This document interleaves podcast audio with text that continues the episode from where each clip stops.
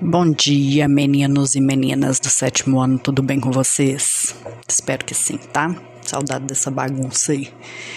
Hoje a gente vai falar um pouquinho de uma figura que muito que foi muito importante pro para a poesia brasileira, principalmente nordestina, tá? O nome dele é Antônio Gonçalves da Silva né, que nasceu em 5 de março de 1919 no sítio de Serra Santana, em Assaré, que é o sertão do Ceará. Tá? O nome conhecido dele é Patativa do Assaré.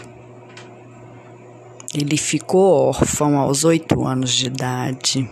Aos quatro anos, ele já tinha perdido a vista direita por conta de uma doença e viveu como agricultor e poeta. Tá? Ele se casou com a dona Belinha em 1936 e viveu conviveu com ela durante 56 anos. Teve nove filhos, tá? O apelido dele de Patativa da Saré foi dado porque tem um, uma ave, né, um passarinho da região lá do Cariri, que tem um canto muito bonito e eles associaram essa beleza do canto do pássaro ao ao poema, né, que geralmente era oral do Patativa da Saré, que ficou então com esse nome, tá? O pássaro chamava Patativa.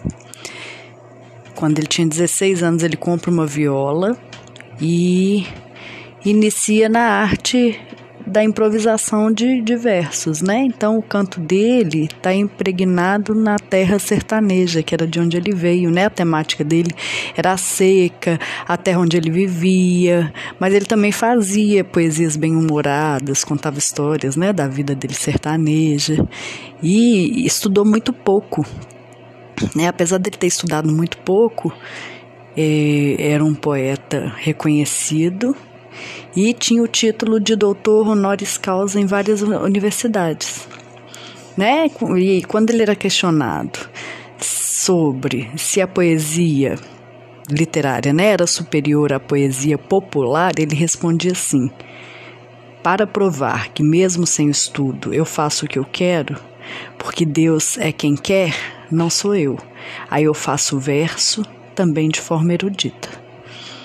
Ele também falava de política, né? Durante o regime militar, ele condenava os militares e chegou até a ser perseguido por isso.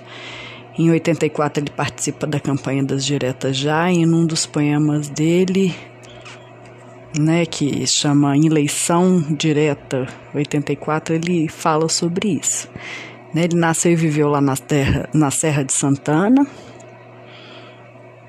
o tempo quase todo tá? Viveu cantando um esperançar da gente dele de lá.